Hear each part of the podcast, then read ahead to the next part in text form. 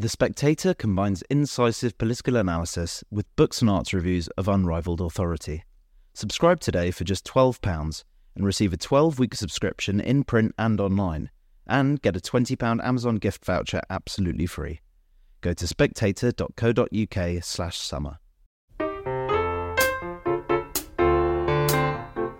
Hello and welcome to the Saturday edition of Coffee House Shots. I'm Cindy Yu and I'm joined by Katy Balls, and today we have a special guest, Jamie Njoku Goodwin. Jamie is the head of UK Music, where listeners might have heard him promoting the music industry in Westminster and beyond, and he is also a former special advisor in the Department for Health. But we got Jamie on today because of his love for chess. He's actually a, a self described chess hustler. Katy, the reason we're, we're talking about this is because it has been reported that the government is about to make an announcement increasing chess playing and introducing chess even more into British life. Tell us about what they've got planned. Well, we know Rishi Sunak loves maths because he uh, wants everyone to learn it up to 18, and that was part of his uh, leadership campaign and something that they've talked about since then. He is now moving to chess, which, of course, is a great lesson in logic, strategy, and so forth. And also, I think perhaps having an analytical mind. Is that fair? Definitely, absolutely. Great. Okay, we got there. I don't know what it says about me because I'm not as good at chess at least as Jamie. Um, but we did watch um, Queen's Gambit. We liked that, didn't we, Katy? yeah, and look, I can play a bit of chess. It's just Jamie is into speed chess, which I think is an unfair way of doing it almost. But that's probably for a different podcast. Anyway, so the the government plan is effectively to announce half a million pounds of funding for chess, and then this will um, be used for major support for the England's men and women international chess teams. But also, you're going to see a push for chess to be taught more in schools, state schools, and then more chess tables in public places, um, which we think are normal sized chess tables rather than those giant chess t- um, boards that you can occasionally find. But apparently, the announcement is going to be made with a giant chessboard in the Downing Street Gardens. What I've what I've read. Jamie, how did you get into chess? Because you've got something of a reputation around Westminster for ta- always taking a chessboard with you, which is a very important thing to have, I guess. It's funny. I got into it when I was sort of uh, twelve or thirteen, I think. But the thing about chess is it's, it's low cost. It's quite easy to learn. Um, it's a fantastic like social game. You can be playing with people. And I think the big thing for me, I tr- played it a few times at. Um, uh, well, I learned learn the moves at school. I then saw competition in Barnet where I grew up, and I thought I know the moves. I can, uh, I can, I can do this. I went to a competition and got completely smashed by everyone, mm-hmm. um, and it hurt my pride. So I went away and sort of learned how to play play properly, and went back into that competition the next how year. How did you learn? Was it through school or was it? No, it was sort of. I think I just went online, found like videos. I got a few books. I'm quite a. I can get quite an obsessive person. I was like this with music. I was like this with politics. I was like it with chess. Sort of when I get a bit between between my teeth on stuff, mm. I start to really obsess about it. But again, I sort of went away, learned it. Um, the best way to learn chess is just playing it, playing against people, getting beaten, working out why you lost, um, and just playing as much of it as you can. Um, so got into that ended up playing lots of it actually during my summer holidays. Um, so not much time at summer holidays. You wanted to find things to, things to do, and there's a number of there was a number of places where I kind of found I could just go play chess. You meet people, you have friends, you make, you make friends, and it's just a sort of a fantastic way to, to pass the time. so you would um, be in support of this announcement then? I mean, absolutely. I sort of, I hope it is. It's obviously just reports at the moment. I hope it's um, I hope it's the case. Look, I think when people talk about these sorts of things, I don't think anyone's going to be saying that the government's going to be coming out saying more chess is the way to solve our productivity problem or our kind of a. I mean, they. Pro- I reckon Rishi would probably say that, but yeah. Well, look, the, the irony about chess actually, um, I'm really lucky to have learned it when I was young and kind of got into it. Um, I think there's huge benefits to it. There's sort of proven cognitive benefits. There's huge social benefits, and then the whole thing about chess is it teaches you how to think. Uh, it teaches you logic, it teaches you strategy. I think most importantly, actually, is it teaches you to put yourself in someone else's shoes. So when you're playing chess, you're not just saying, What do I want to be doing? You're saying, Actually, what's the person on the board across me doing? What are they thinking? Why are they doing that? And it makes you think about these things in a way that I've personally actually found quite helpful when I worked in government. I found it quite helpful when I've sort of working sort of um, um, in, in, my current job now, trying to work things out. Where's the, where are things going to go? What's the situation going to look like in four or five moves, four or five months' time? What should we be doing to mitigate for that now? And so, again, um, all those sorts of things I think are really good skills to be teaching people uh, when they're young. I think since it's um, been reported, you've had, which was first reported by Bloomberg, you've had someone say, oh, it's always the case that leaders just want to put what they like on the curriculum in the case of you know further maths but also into schools like chess but then i think what's quite interesting about this one is you actually in labour have a pretty senior chess master mm. uh, rachel reeves i think was the the girls champion briefly. 14s or something like that, Exactly, and since uh, obviously challenged Rishi Sunak to a game of chess. So, not to say, you know, there's cross party support, but clearly you have, you know, I think in a way, Rachel Reeves and Rishi Sunak have more in common, I think, than Rishi Sunak and Keir Starmer. You can't help, I think, sometimes in education, when you look at education secretaries and prime ministers, of them looking at their personal experience saying, oh, that worked for me.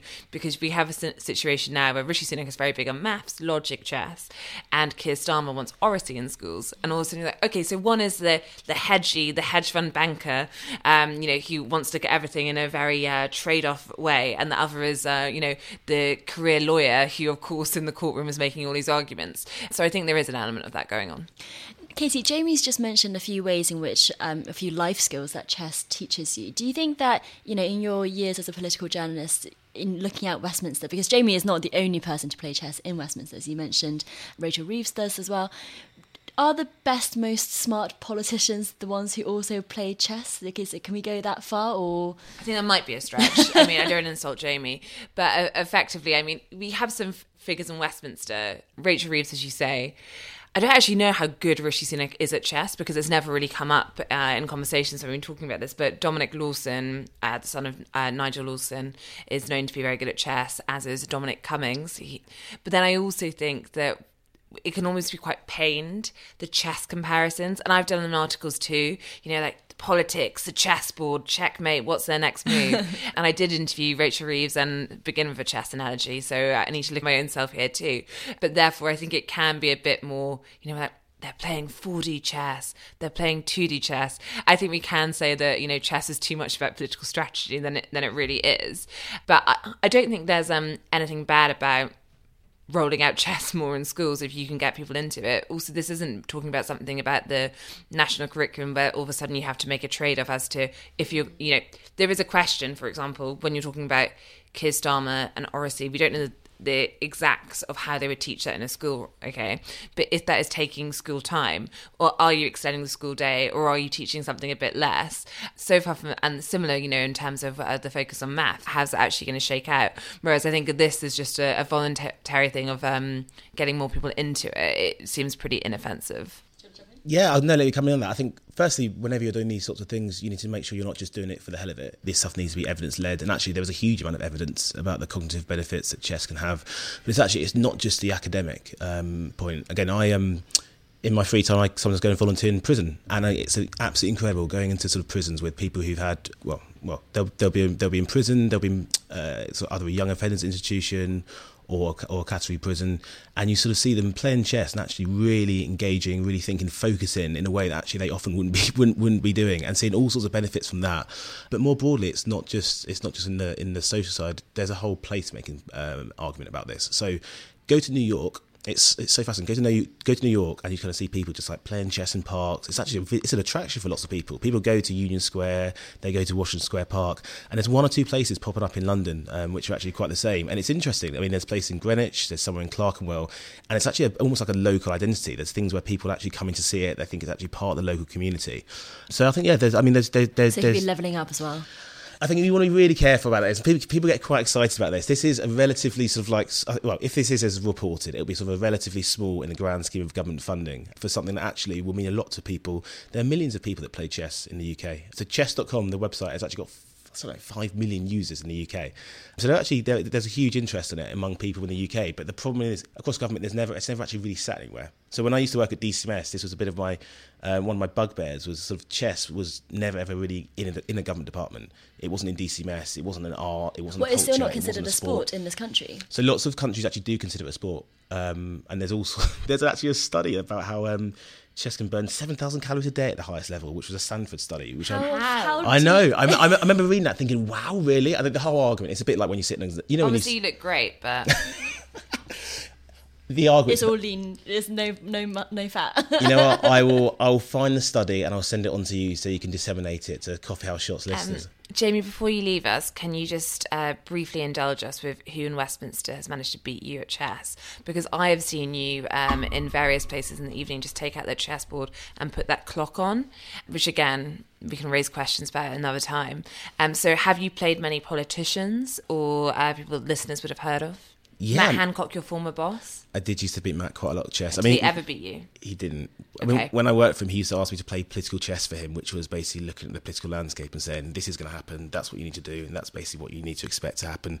And I'd normally be right. So again, my my, my chess playing, it was can, it was so you think you can analyse politics in that way? absolutely. So has any politician beaten you? Dominic Lawson is an amazing chess player. Actually, I was beaten by Alex Deane, who used to um, used to work in opposition and is a very strong chess player.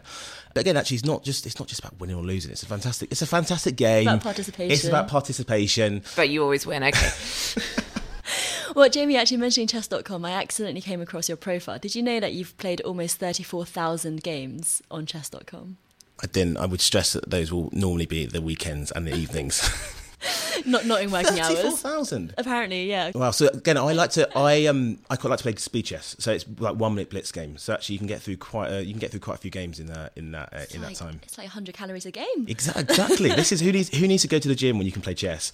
Again, I stress. I'm not saying that in terms of the obesity crisis, we need to be having we need to be having chess. This is. Uh, So there we go. Um, that half million can come from the health budget as well. Jamie, thank you so much for joining us. And Katy, thanks so much. Sir. And thank you so much for listening.